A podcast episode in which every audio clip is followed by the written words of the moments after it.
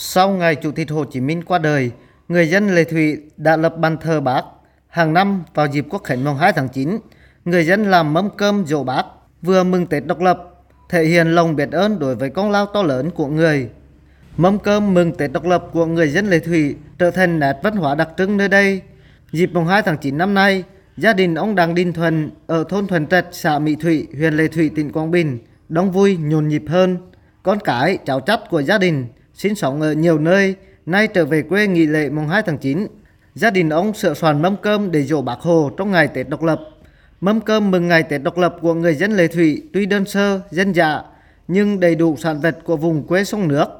Sau lễ dỗ bác Hồ, các thành viên trong gia đình sum vầy bên mâm cơm. Ông Đặng Đình Thuần tâm sự, mâm cơm mừng Tết độc lập là nét đẹp văn hóa cũng như tình cảm thiêng liêng của người dân Lệ Thủy đối với Chủ tịch Hồ Chí Minh. Thông thường đến ngày lễ mùng 2 tháng 9, gia đình chúng tôi tổ chức một à, mâm cơm để ghi nhớ công ơn của các vị lãnh tụ như Bác Hồ, Bác Giáp, à, những người đã hy sinh giành lại đất nước à, thống nhất, dân ấm, no và hạnh phúc. Và đây cũng là cái dịp để cho các con, các cháu ở đi xa, các nơi về đoàn tụ với gia đình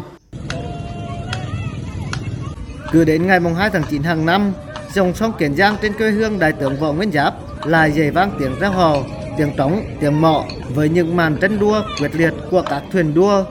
Lễ hội đua thuyền truyền thống trên sông Kiến Giang đã có từ lâu đời. Với người dân sống trên quê hương của đại tướng, nếu phải đi làm ăn xa, Tết độc lập nhất định phải trở về quê đoàn viên và tham gia lễ hội đua thuyền. Đây là lễ hội văn hóa cấp tỉnh của Quảng Bình và là di sản văn hóa phi vật thể quốc gia Dân làng khắp nơi thi thố tài năng của trai bơi, gái đua và cầu mong một mùa mưa thuần gió hòa sản xuất bội thu. Ông Đào Đức Vui ở xã Phong Thủy, huyện Lệ Thủy, tỉnh Quảng Bình cho biết, mấy hôm nay bà con đều ra bờ sông Kiến Giang cổ vũ cho các thuyền đua bơi tập luyện. Người dân nơi đây xem đua thuyền như một món ăn tinh thần không thể thiếu vào dịp mùng 2 tháng 9. Với người dân huyện vùng trụng Lệ Thủy, một năm có đến hai cái Tết, ngoài Tết Nguyên đán còn có Tết độc lập Ông Đào Đức Vui tâm sự, dịp này người Lệ Thủy dù ở đâu xa bên biểu đến mấy cũng đều cố gắng sắp xếp bằng được để về quê, gặp gỡ, sum họp, vui lễ hội, làm mâm cơm cùng tổ tiên và đặc biệt là tham gia lễ hội bơi đua thuyền nam nữ trên sông Kiến Giang diễn ra vào đúng ngày mùng 2 tháng 9.